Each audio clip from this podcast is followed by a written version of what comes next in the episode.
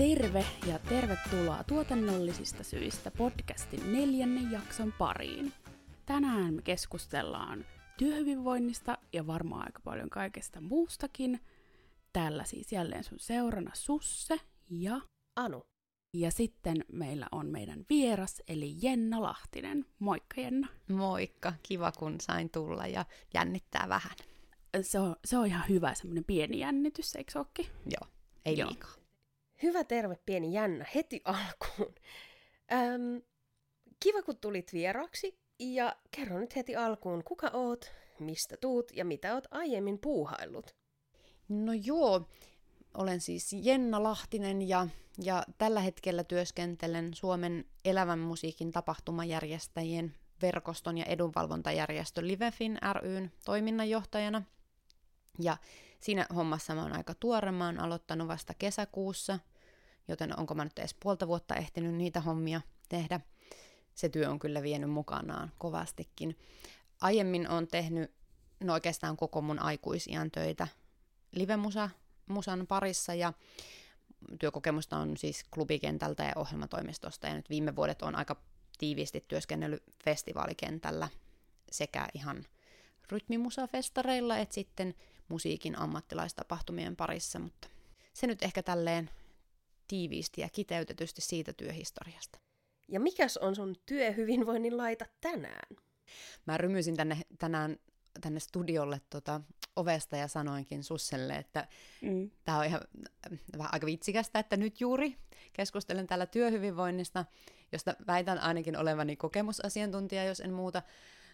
Mutta just nyt on vähän sillä tukkamutkalla ja viime viikot tai kuukaudet tai no viime kuukaudet on painettu aika pitkää päivää tämän vallitsevan koronatilanteen vuoksi, joten Joo. edunvalvontarintamalla riittää hommia sen verran paljon, että työhyvinvointi jää vähän kakkoseksi. Mm. Aivan, aivan. Mennään suoraan aiheeseen näin kevyen aloituksen jälkeen.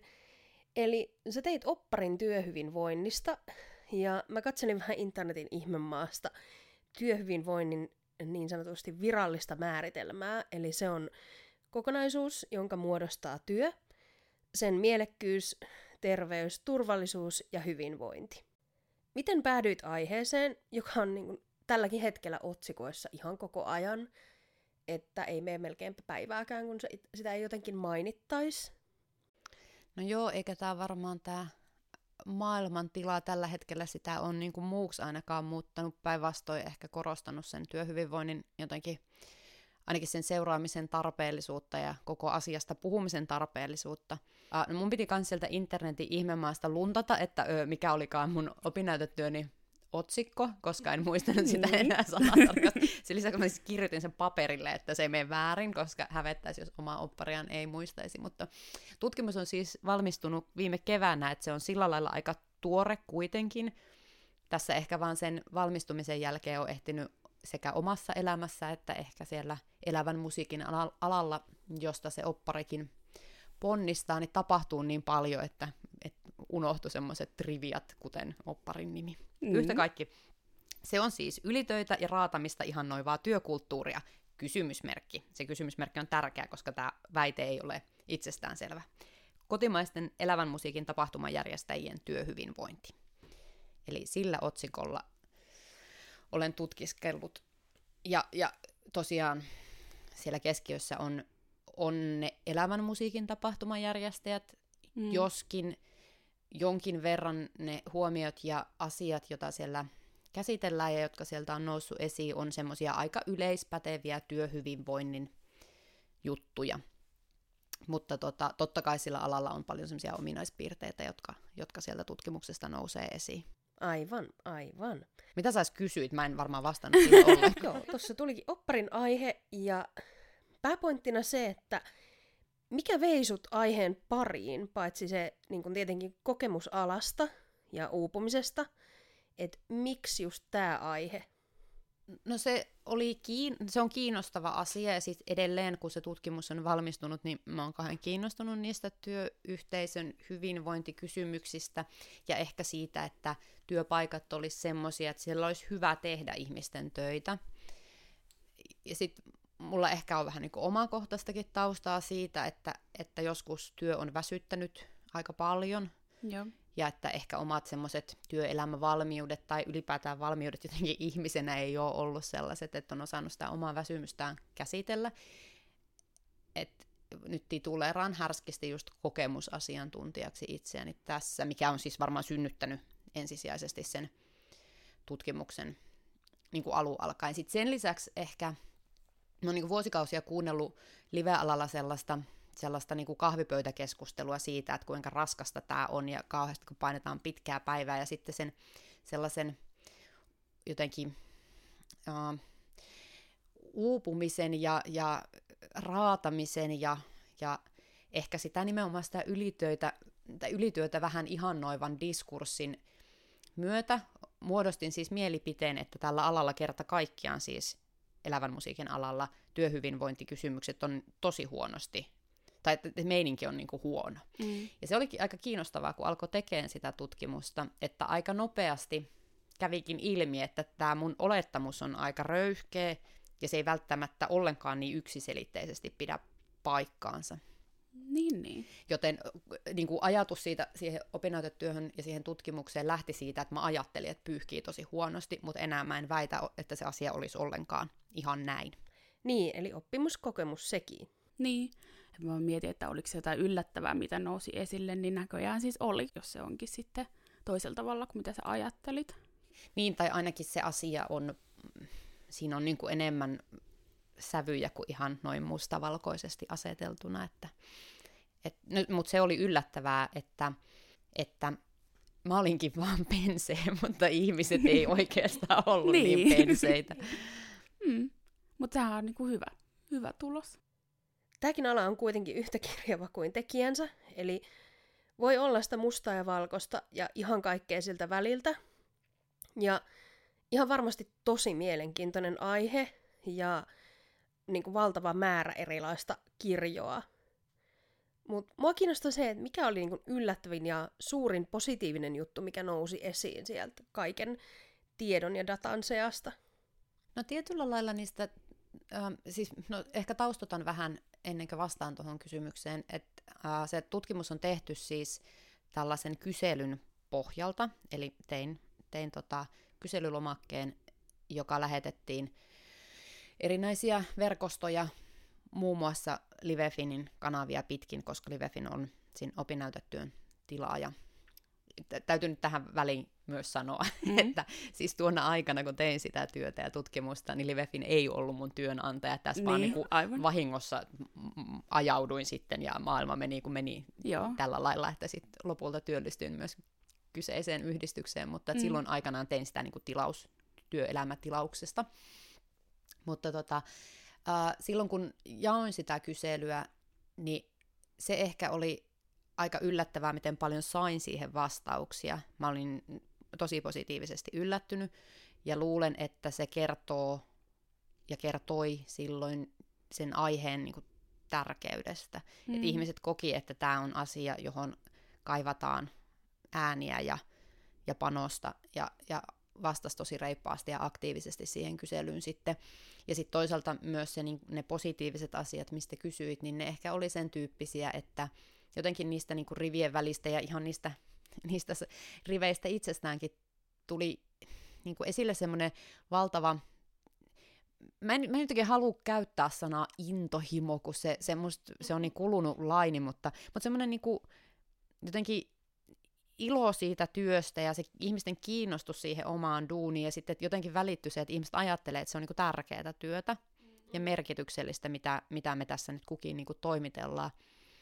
Ja ehkä se oli niin kuin iloinen asia, että et muistan, että siellä oli semmoisia vastauksia, että, että jotenkin ihanaa tehdä ihanien ihmisten kanssa töitä ja, ja tälle, että et, et se, se oli semmoinen positiivinen sieltä esiin noussut juttu, mitä niin kuin vieläkin ajattelee, että että olipa kiva, että sieltä tuli niitäkin huomioita. Mm, niinpä, tosi kiva kyllä. Tota, oliko siellä sitten jotain semmoista niinku huonoa? No ehkä kun sen niin kun, tutkimuksen ajatus oli tietyllä lailla, siinä oli tietyllä lailla kehittävä ote, mm. eli toivoinkin, että en mä nyt jotenkin halua ajatella, että ne on niin huonoja juttuja, mutta löytyy paljon sellaista, mitä elävän musiikin alalla niissä työhyvinvointikäytänteissä. Ja toisaalta ihan ei pelkästään niin työhyvinvointi, että jos nyt ei takerta siihen sanaa ihan ainoastaan, mutta että ylipäätään, että niissä elävän musiikin alan työyhteisöissä on paljon semmoisia käytänteitä, jotka ehkä kaipaa niin kuin uudelleen tarkastelua ja ihan sit myös kehittämistäkin. Käytännössä siis puhun tämmöisistä asioista kuin viestintä, että miten siellä työyhteisössä puhutaan ja, mm. ja mistä asioista muistetaan viestiä ja, ja jotain johtamisen käytänteitä ja sen sellaista. Joo, okei. Okay. Tota, miten sitten, mä en tiedä näkyykö siinä sun niin kuin tutkimukset tai onko se muuten huomannut sit tällaista, että, että kun meidän alalla on tosi paljon freelancereita, mutta sitten myös vakituisia työntekijöitä, että onko siinä niin kuin jotakin, jotakin eroa siinä, niin kuin vaikka esimerkiksi miten he vastasivat, tai että on, varmaan heillä on vähän erilainen se työhyvinvointi, kun on niin erilaisia ne työsuhteet. Joo ja ei. Et kun tietyllä lailla mä ajattelen, ja, ja tietyllä lailla siis, jo se tutkimus sen niin osoitti, että ne hyvinvointiin vaikuttavat tekijät ei ole välttämättä alasidonnaisia, ne ei välttämättä liity sen työsuhteen muotoon, että tehdäänkö sitä niin kuin yrittäjänä toiselle alihankki, alihankkijana tai, mm. tai toiminimellä vai saadaanko kuukausipalkkaa, ollaanko projektitöissä, että um, ja toi onkin kiinnostava kysymys ja kiinnostava aihe, toi olisikin ehkä semmoiset, että jos mä tekisin tästä seuraavan tutkimuksen, niin mä todennäköisesti tutkisin sitä, että niin, että miten se työsuhteen muoto, niin erity, että missä asioissa se erityisesti nousee esille. Mutta tässä tutkimuksessa keskityttiin tavallaan yleispäteviin huomioihin, jotka liittyy toisaalta tähän alaan, mutta sitten taas tosi monet niistä huomioista oli myös hyvin sovellettavissa, ei pelkästään elävän musiikin alaan, mutta myös kulttuurialaan, vaikkapa on paljon niin kuin yhtäläisyyksiä, mm. ja paljon myös ihan mihin tahansa alaan.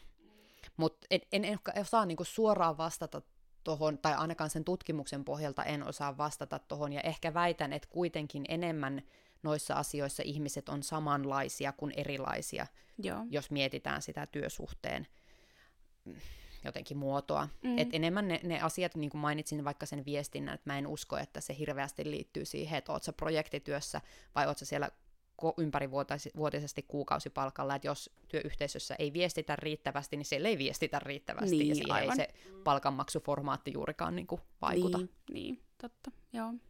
Nyt kun keskusteltiin jo vähän positiivisista ja negatiivisista, ei kun, ah, sorry, siis kehittämistä vaativista asioista, öö, nousiko sieltä esiin jotain niin kuin elävän elämän esimerkkiä siitä, että miten ollaan toimittu, kun työn hyvinvoinnista on pidetty huolta tai ei ole pidetty huolta.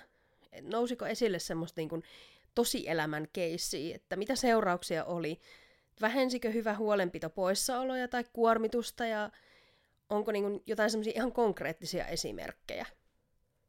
No tuli joo. Onhan se ihan selvä, ja sen tutkimuksen myötä se on ikään kuin entistä selvempi, että no vaikka työn määrä ja sen työn organisointi on sellaisia asioita, missä, missä niinku, minkä voi tehdä hyvin tai huonosti, mitkä vaikuttaa tosi oleellisesti hyvin tai huonosti siihen jaksamisen tilanteeseen siellä työpaikalla. Ja, ja nimenomaan, jos se työyhteisö on sellainen, että siellä töitä tehdään jotenkin rakenteellisesti sillä selkeästi. Ja, ja on, että kaikille työyhteisön jäsenille on vaikka selvää, että mitä niiltä odotetaan, mikä niiden työkuva on ja milloin niiden odotetaan olevan siellä töissä ja, ja että sitten se työaika on vaikka säädeltyä. Tiety, niin kuin, tai että se työaika on sellainen, että se on niin kuin selkeä sille työntekijälle, sen ei tarvitse esimerkiksi viikonloppuisin olla tavoitettavissa tai sen, sen sellaisia asioita. Totta kai se vaikuttaa siihen jaksamisen ajatukseen ja siihen, siihen että miltä tuntuu Jotenkin musta tuntuu, kun mä puhun siitä koko tutkimuksesta, ja nyt kun mä vähän niin kuin, tavasin sitä uudestaan, että mitäs mä oon sinne kirjoittanut ja mitäs ne havainnot nyt olikaan, mitä niin kuin siinä tein, ne tuntuu niin itsestään selviltä, että musta tuntuu ihan tyhmältä niin kuin, puhua edes tässä siitä, että että no kas, että jos tehdään liikaa töitä, niin se vaikuttaa negatiivis- negatiivisesti siihen, että kuinka sä jaksat siellä töissä. Mutta niin. joskus niitä itsestäänselviäkin havaintoja pitää kirjoittaa paperille ja mm. lukea uudelleen, että ne oivaltaa sitten ehkä sen haluan niin kuin erityisesti nostaa esille, että se työajan sen työajan suunnittelu ja sen työajan niin kuin selkeä rajaaminen ja se, että sä ymmärrät, milloin sä oot työssä ja milloin sä oot vapaalla, niin oli ehkä semmoinen konkreettinen asia, josta, josta sen, työn, sen tutkimuksen ympärillä paljon puhuttiin. Joo. Tota, itse asiassa tuossa nyt sivuttiin äsken jo sitä viestintää. Ja mua ainakin henkilökohtaisesti kiinnostaa, koska mä oon ollut tosi monissa eri projekteissa mukana ja nähnyt niin kuin viestinnän skaalaa ihan sieltä niin kuin järkyttävästä. Tässä on sulle yksi tekstari, mistä sun pitäisi lukea rivien välistä kymmenen asiaa siihen, että saa oikeasti tosi hyvän ohjeistuksen.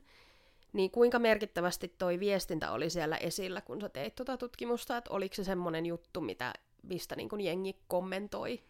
Joo, oli, se oli yksi ihan niistä tavallaan sellaisista ydinpointeista siinä koko töissä, tai koko, koko siinä opinnäytetyössä ja koko siinä tutkimuksessa, että no ensinnäkin, että sen työn myötä tuli huomio, että kotimaisella elävän musiikin tapahtumajärjestäjä kentällä ei viestitä niissä työyhteisöissä riittävästi, että ihan mm. toistuvasti niissä ää, kyselytutkimuksen vastauksissa tuli esille se, se pointti, että, että viestiminen on liian vähäisellä tasolla, ja sitten siihen ehkä kytkeytyen semmoinen, semmoinen tota, niin kuin palautteen antamisen ja saamisen Joo. tila, että sekään ei ollut riittävällä tasolla. Ja sitten sieltä tutkimuksesta hyvin selkeästi pysty tekemään semmoisen huomion, että, että se työyhteisöissä, joissa vie, niin kuin koettiin, että viestiminen on riittävällä tasolla, niin työtyytyväisyys yleisesti oli paremmalla tasolla myös. Joo.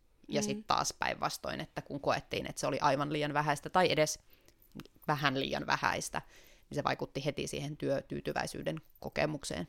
Joo, no se on varmasti, ja viestintä on vielä semmoinen asia, että moni ei ehkä handlaa sitä tärkeyttä, tai sitä semmoista niin kuin, välttämättä näe sitä niin, kuin niin sanotusti metsää puiltaan, että ei tajuakaan, että vaikka ne olisi sulle itsestäänselviä asioita, jotkut tietyt jutut, niin sit se saattaa jäädä niin kuin täysin pimentoon joltain esimerkiksi sun työntekijältä tai vaikka niin kuin ylipäätään se niin kuin työyhteisön keskinäinen kommunikointi, että jos siellä haraa joku tosi pahasti vastaan, että ei pystytä viestimään asioita tai joku jää vaikka ulkopuolelle, niin totta kai se varmasti niin kuin kuormittaa vielä lisää. Hmm. Totta kai. Niin. Ja sitten sit jotenkin se, että et mitä se viestintä edes tarkoittaa. No se tarkoittaa sitä, että puhu, niin kuin jengi puhukaa toisillenne. Mm. Sitä se niin kuin yksinkertaisuudessaan niin. tarkoittaa. Joo. Se tarkoittaa siellä työyhteisössä, että työkavereiden pitäisi jutella toisilleen enemmän ja, ja updateaa siitä, että mitä on menossa ja mm. mitä mm. ollaan tekemässä. Ja, mm. ja toisaalta myös sit suhteessa siihen omaan lähijohtajaan tai lähijohtajasuhteessa omaan työntekijään, että, että antaa riittävästi palautetta ja ihan niitä käytännön ohjeita myös toki. Mm. Niin. Mutta ehkä sitten myös se palaute, että jotenkin mulla on jäänyt niinku resonoimaan sieltä tutkimuksen, sen kyselyn vastauksista ihan tämmöinen yksi laini, jossa luki, että johtajan kuuluu antaa palautetta. niin. niin, no. Niin, niin. Se, se ei välttämättä ole niin itsestäänselvää. Mm. Kyllähän mm. Niin kuin, varmasti mekin ollaan oltu Sussan kanssa työpaikoissa, jossa ei ole saatu palautetta. Mm. Ja sitten taas niin kuin päinvastaisessa tilanteessa, että ollaan saatu palautetta. Niin. Ja mä oon ainakin kokenut itse, että työhyvinvoinnin ja ylipäätään siellä työssä olon mielenkiinnon takia ja sen takia, että sä pystyt kehittymään jotenkin. Ja mun mielestä aina kehittyminen on niin kuin yksi semmoinen tekijä, mikä pitää mua työpaikassa. Mm. Niin, että se palautteen anto on tosi tärkeää, mutta sitten jotenkin tuntuu, että välillä ehkä vaikka lähiesimies ei osaa antaa sitä palautetta silleen niin, että se olisi jotenkin hyödyllistä ja semmoista niin kuin fiksua. Ja tuntuu myös se, että välillä positiivisten asioiden sanominen on tosi vaikeaa, niin. että sun pitäisi vaan niinku tietää, että nyt sä teit hyvää työtä, että sit sulle ei tule kukaan koskaan sanomaan, että hei muuten nyt vedit niin, todella hyvin. Kyllä, ja se on aika pieni tavalla, että mun mielestä riittää myöskin, että jossakin tilanteessa kiittää vaan. Mm. Että ne on tosi pieni juttu myös, ei se tarkoita, että jokaisen jutun jälkeen pitää käydä joku palautekeskustelu tai, tai antaa joku kirjallinen palaute, vaan ne voi olla myös pieniä semmoisia suullisia tai sitten jossakin sähköpostin.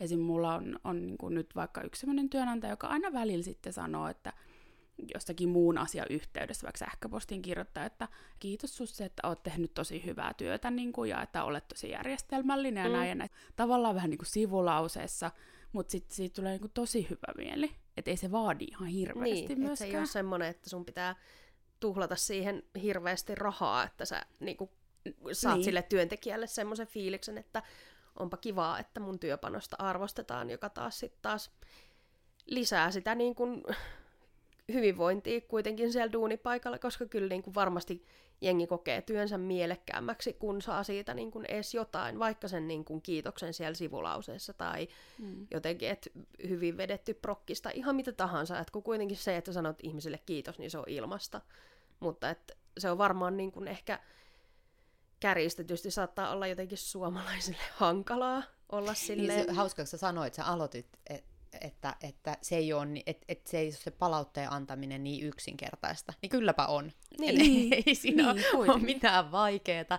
Tai mm. ehkä mä ymmärrän sen, että se unohtuu. Mm. Mutta just toi, mitä Sussakin sanoit, että se ei tarvi olla mitenkään semmoinen joku lomake ja joku älytön struktuuri, mm. jonka kautta sitten se joku järjestelmä tai mitään sellaista. Mm. Sellaistakin tarvitaan työpaikoilla. Mm. Jokaisessa työpaikassa pitäisi olla mietittynä, ja enkä nyt puhu vaan live-alasta, vaan puhun sinne mm. kaikista mm. maailman työpaikoista, mm. joku ikään kuin rakenne, millä annetaan, mikä niin kuin muistuttaa vaikka sitä johtajaa antamaan sitä palautetta, että ai niin, nyt on tämä viikoittainen tai kuukausittainen tai vuosittainen palautekeskustelun mm. paikka, että no tässäpä nyt sen palautteen sitten annan. Mutta sen lisäksi se on tosi yksinkertaista ihan siellä mm. arjessa mm. antaa. Ja, ja en, kiitosta totta kai, ja ensisijaisesti sitä, sehän se varmaan motivoi, mutta myös niitä niin kuin kehittämisen paikkoja, mm. niin kuin palautetta siitä työstä, jota ei välttämättä ole tehty niin hyvin.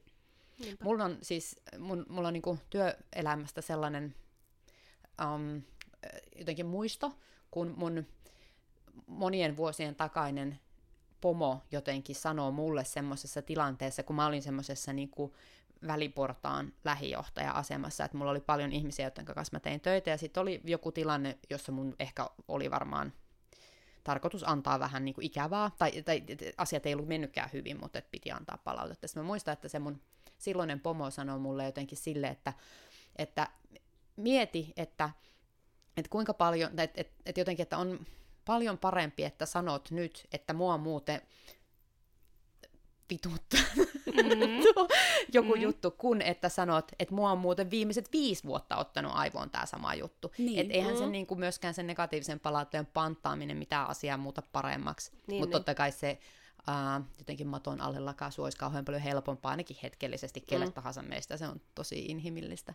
Mm. Mutta varsinkin ehkä tästä tutkimuksesta niin nousi esiin semmoinen huomio, että ja, ja että mä niin ajattelen myös itse näin ihan sekä työntekijän että lähijohtajan työtä tehneenä, että se on kyllä sen pomon velvollisuus niin kuin hyvässä ja huonossa, mm, että se on vaan mm. niin kuin osa sitä, sitä niin kuin johtajana olemisen työsopimusta, että sitä palautetta pitää muistaa mm. antaa. Niin, se on kyllä. Olen, olen samaa mieltä. Kyllä, mieltä varmasti molemmat, niin. molemmat ihan niin allekirjoitetaan, allekirjoitetaan tämä, tämä mm, kyllä. Niinpä. Ja sitten toisaalta voihan sitä palautetta myös työkaverit toisilleen antaa. Mä en ainakaan usko, että se tekee kenenkään päivästä pahemmaa. Että ihan työkaverikin, joka mm. ei ole ikään kuin velvoitettu sitä kiitosta antamaan, niin mm. sitä mm. antaa semmoisessa tilanteessa, jossa se on ansaittua. Niinpä, Niinpä. toi on kyllä. Miten sä muuten koet, että onko tota tapahtuma-alalla niin tämmöinen kuormittuminen jotenkin erilaista, tai onko se enemmän kuin muilla aloilla?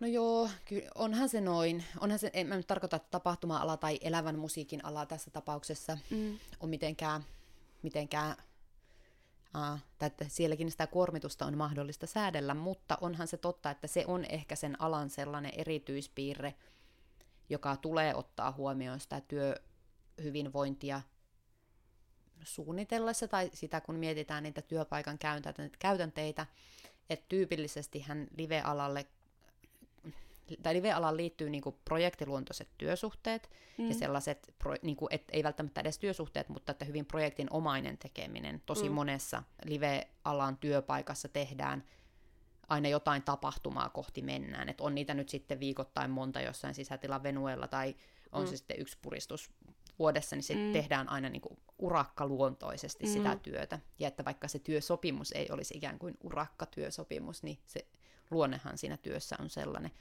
Ja siihen liittyy siis tosi oleellisesti siis todella epäselvät työajat ja, ja pitkät päivät ja, ja välillä vähän hankalaa aikaan töiden tekeminen, koska kuitenkin mehän tehdään tyypillisesti töitä silloin, kun muut bailaa. Niin, niin se, se on. Ja tämä on, tää, tää on musta niinku tosi relevanttia ottaa huomioon, kun mietitään sitä, oot sä sitten johtajan asemassa miettimässä sun työntekijöiden työssä jaksamista, tai mietit sä sitä sitten niinku itse, mm. sitä omaa jaksamista, niin se työaikakysymys kandee kyllä miettiä tarkasti. Sitten siihen ehkä liittyy myös just se, mistä me tuossa alussakin pikkusen jo puhuttiin, se semmoinen työn ja vapaa-ajan välisen rajanvedon tekeminen. Ja se on kyllä niin kuin live-alaan aika likeisesti liittyvä mm. juttu, koska aika monet kuitenkin on tullut tänne alalle semmoisen oman kiinnostuksen ja harrastuneisuuden kautta, että kiinnostaa ne keikat ja musa ja, ja kaikki se elävän musiikin kulttuuri, jota tehdään myös sit niin kuin vapaa-ajalla, käydään keikoilla ja, mm. ja pyöritään niiden omien työkavereiden kanssa niin, kaikki vapaa-päivätkin. Joo, no itse asiassa tuohon aiheeseen sivuten, että mitä mieltä sä oot itse tuosta niin kun periaatteessa live-alalla aika lailla mun mielestä pyörivästä semmoisesta 247 ja jokaisena päivänä vuodesta työkulttuurista, että tuleeko tällä niin kun alalla sitä semmoista tarvetta olla aina tavoitettavissa, että pitääkö sitä omaa alaa niin sanotusti elää se koko ajan. Et se varmasti niin kuin jotenkin vaikuttaa totta kai jaksamiseen, mutta että tuliko siinä esimerkiksi mitään tällaista pointtia esiin, että onko jengillä paineita siitä, että pitäisi olla koko ajan tavoitettavissa? Mä luulen, että tuo on sellainen tämän alan tietynlaisen ammattimaistumisen myötä pikkusen niin kuin katoavaa kansanperinnettä. Et toi, mm. Musta toi vastaa niin kuin se, tai että toi oli hyvä kuvaus ehkä live-alan duunipaikoista, tai ainakin mä niin katson oman henkilökohtaisen työhistoriani kautta, että joku kymmenen vuotta sitten mm. se oli just noin. Mutta nykyään mun mielestä ihmiset suhtautuu siihen työhön enemmän työnä ja, ja tekee selkeämmin rajanvetoa sen työn ja vapaa-ajan välille. Ja tietyllä lailla tähän mun vastaukseen varmasti liittyy se, että, että mä katson tätä niin kuin 35-vuotiaana ihmisenä ja, ja sitten ne mun työkaverit, joiden kanssa mä oon mun koko työuran sitä duunia tehnyt ja se, mm. niin kuin se ammatillinen elinpiiri siinä ympärillä, niin me ollaan kaikki vähän niin kuin jo aikuistuttu ja kasvettu ja, mm. ja, ja että kukaan meistä ei niin kuin nuorene, niin sitten tämä varmasti vaikuttaa myös siihen, että sit on kiva mennä niin kuin töiden jälkeen himaan tekemään jotain ihan muuta. Mm. Mm. Ja sitten taas nuorena jaksaa niin kuin höyrytä.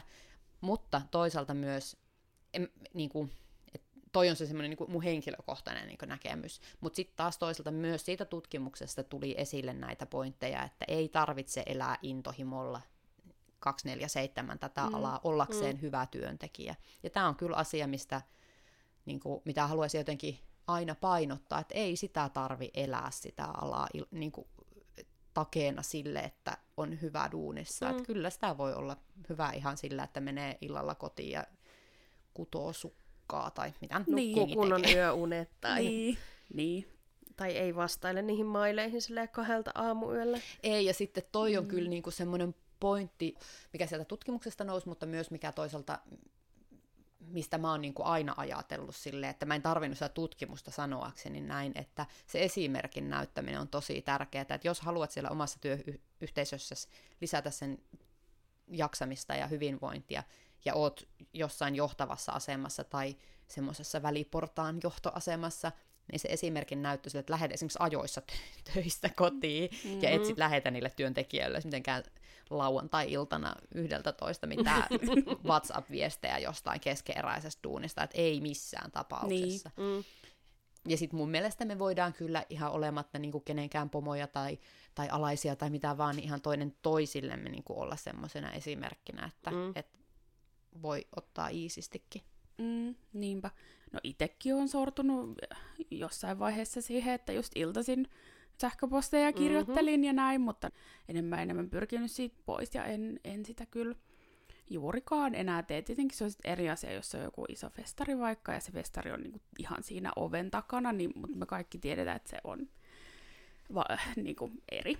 Se eri on, juttu. totta kai, niin kuin, se, se on totta kai tämän alan sellainen ominaispiirre, että lähellä vetoa tehdään niitä töitä ihan mihin sattuu Mm, aikoihin. mm. Mutta se onkin just se, mistä, mistä niin kuin sen työhyvinvoinnin näkökulmasta mm, se semmoinen konkreettinen asia, mikä pitääkin ottaa huomioon, että se pitää kompensoitua sit siinä työajassa tai siinä sen työn tekemisen käytänteissä niin kuin tavalla tai toisella, että jos sä oot niin kuin lähellä sitä vetoa, sillä 247 siellä töissä, kun Mm. viimeiset pari viikkoa, mm. niin sitten sen jälkeen pitää olla heti jotain vapaa-päiviä tai, tai miten se Mm, nyt sitten mm. järjestetäänkään, järjestetäänkään, mutta tota, toi on varmaan, kun Susse kysyit tuossa aikaisemmin niitä erityispiirteitä, niin tuohan nyt on selkeästi Mm. mm. niin kuin live-alan Niin. työhyvinvointi, työhyvinvointiin vaikuttava erityispiirre numero yksi. Mm.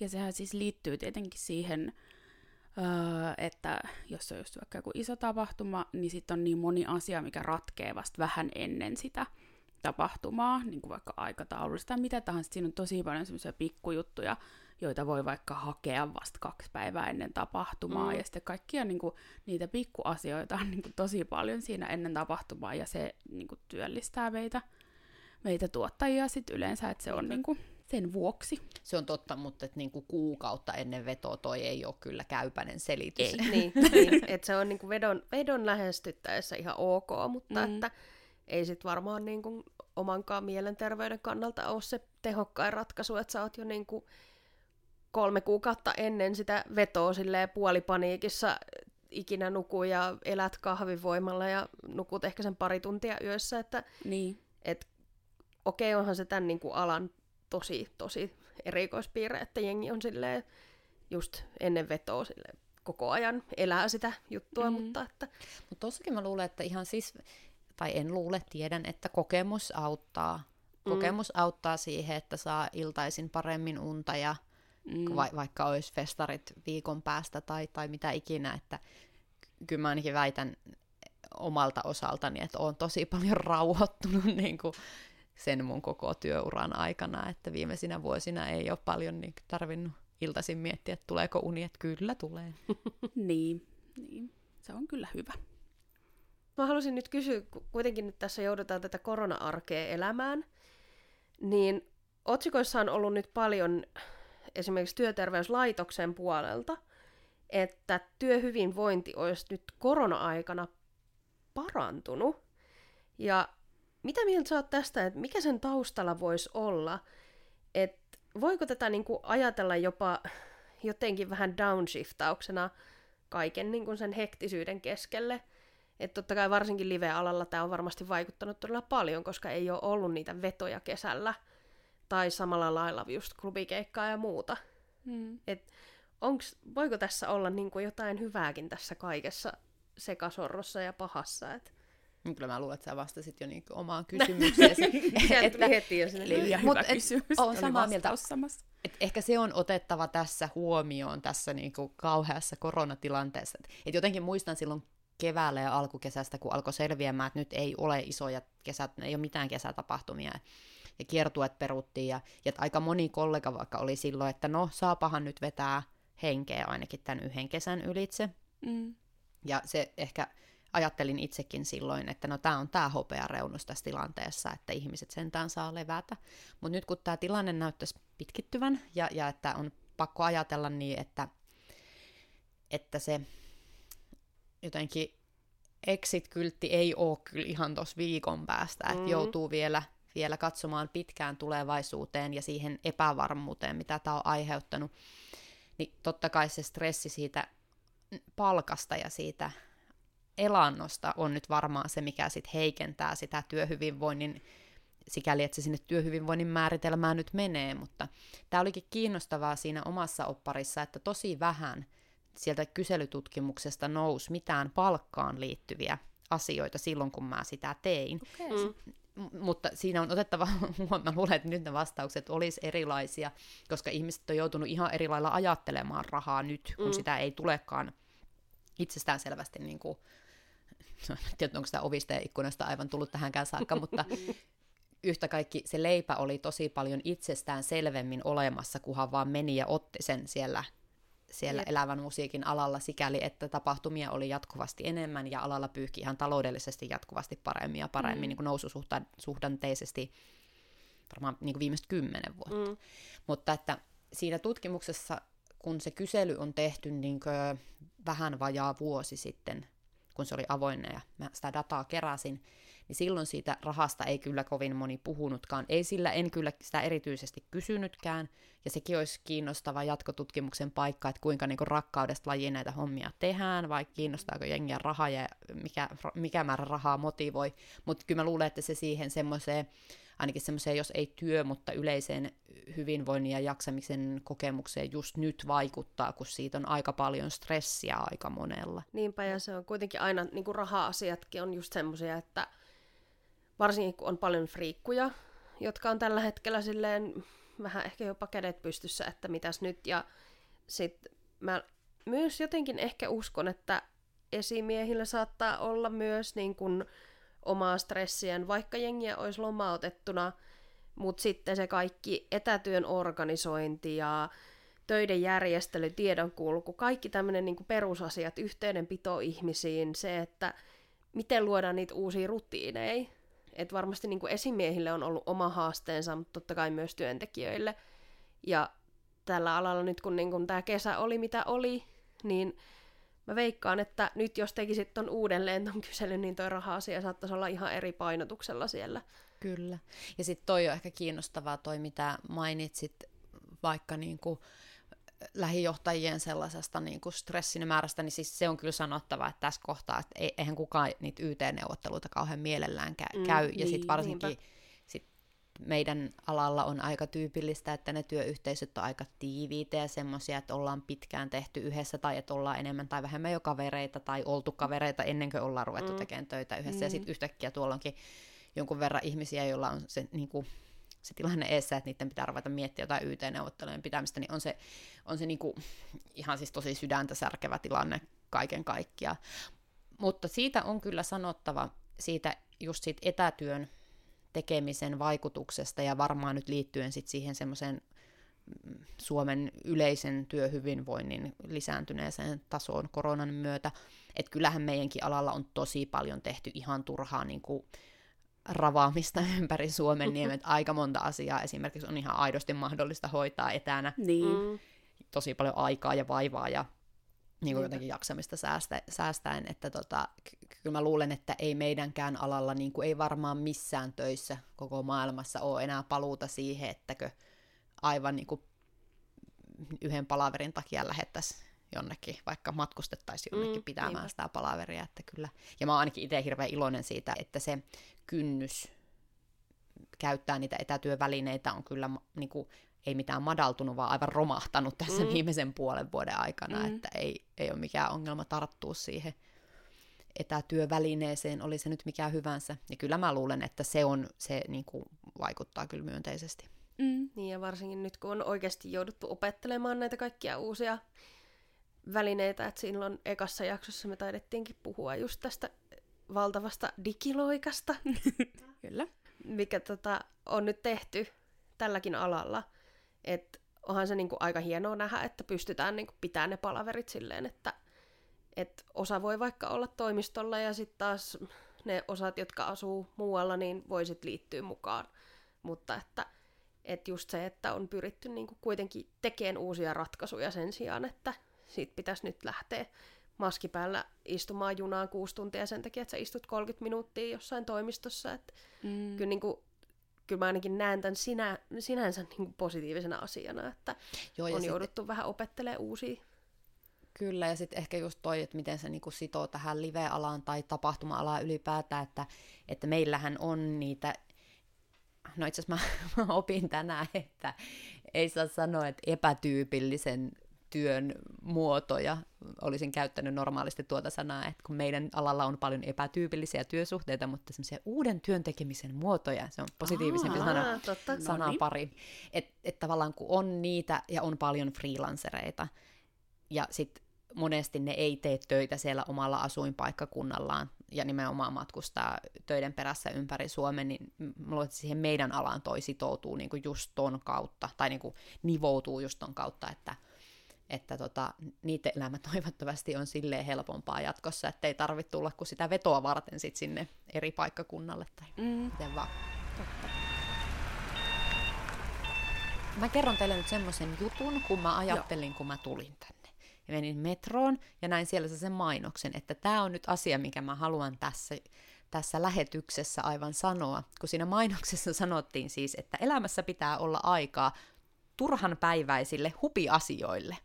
Tähän työhyvinvointiin liittyy siis todella oleellisesti, että niinpä, totta. Mä ajattelin, että mun elämässä ei ole kyllä ollut nyt viime aikoina ollenkaan tarpeeksi aikaa turhanpäiväisille hupiasioille, mutta niitä pitää mm. sinne kyllä aina mahtuu, että sitten se työhyvinvointi säilyy, koska kuitenkin lopulta se on lyhytnäköistä ja aika, aika niin kuin yksioikosta ajatella työhyvinvointia ainoastaan niin kuin siinä työn kontekstissa.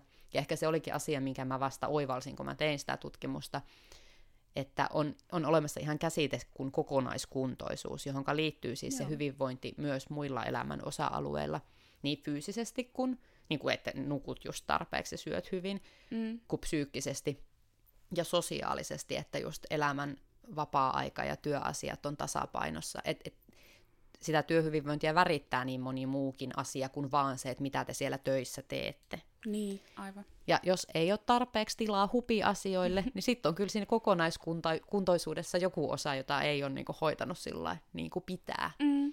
Niin sitten mä ajattelin, että, että munkin elämässä pitää järjestyä nyt kalenterista hupiasioille enemmän tilaa jatkossa. Toi on hyvä. Mm. Järjestäkää kaikki itsellenne hu- tilaa hupiasioille. Kyllä. Niin. Tosi hyvä.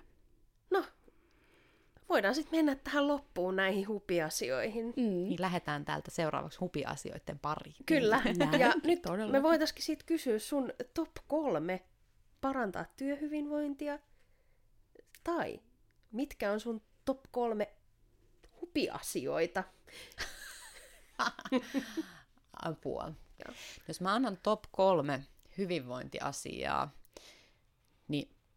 nimenomaan työhyvinvointiasiaa siis, niin mä luulen, että yksi on se kokonaiskuntoisuusasia siellä sun omassa elämässä ja semmoinen itsensä johtaminen, mistä me ei ehkä ehitty tässä vielä paljon puhuakaan, mutta tota, Uh, Sä voit e- nyt puhua. Niin, mutta eihän se ole niin kuin sillä lailla, että joku mystinen pomo jossain on sun hyvinvoinnista jotakin vastuussa. Että kyllä mä peräänkuulutan, ja minua viisaammat työhyvinvointialan asiantuntijat ovat jo pitkään perään kuuluttaneet sitä ihmisen vastuuta siitä omasta tekemisestä ja omasta hyvinvoinnista.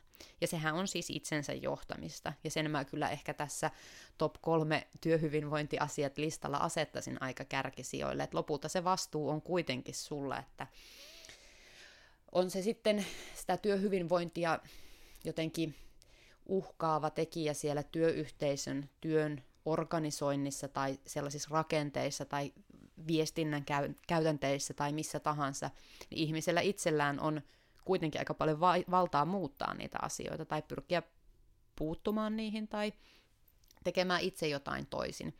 Totta kai ne rakenteet paljon rajaa ja vaikuttaa, mutta jos väsyttää, niin ennen kaikkea ihmisellä itsellään on ikään kuin velvollisuus ja vastuu sanoa, että nyt väsyttää enkä mm. jaksa, mm, ja nyt tämä työ kuormittaa liikaa. Ja sitten siihen liittyy myös se niin kuin siihen itsensä johtamiseen se kokonaiskuntoisuus ja ne, että ne kaikki muutkin elämän osa-alueet on niin kuin hyvin balanssissa.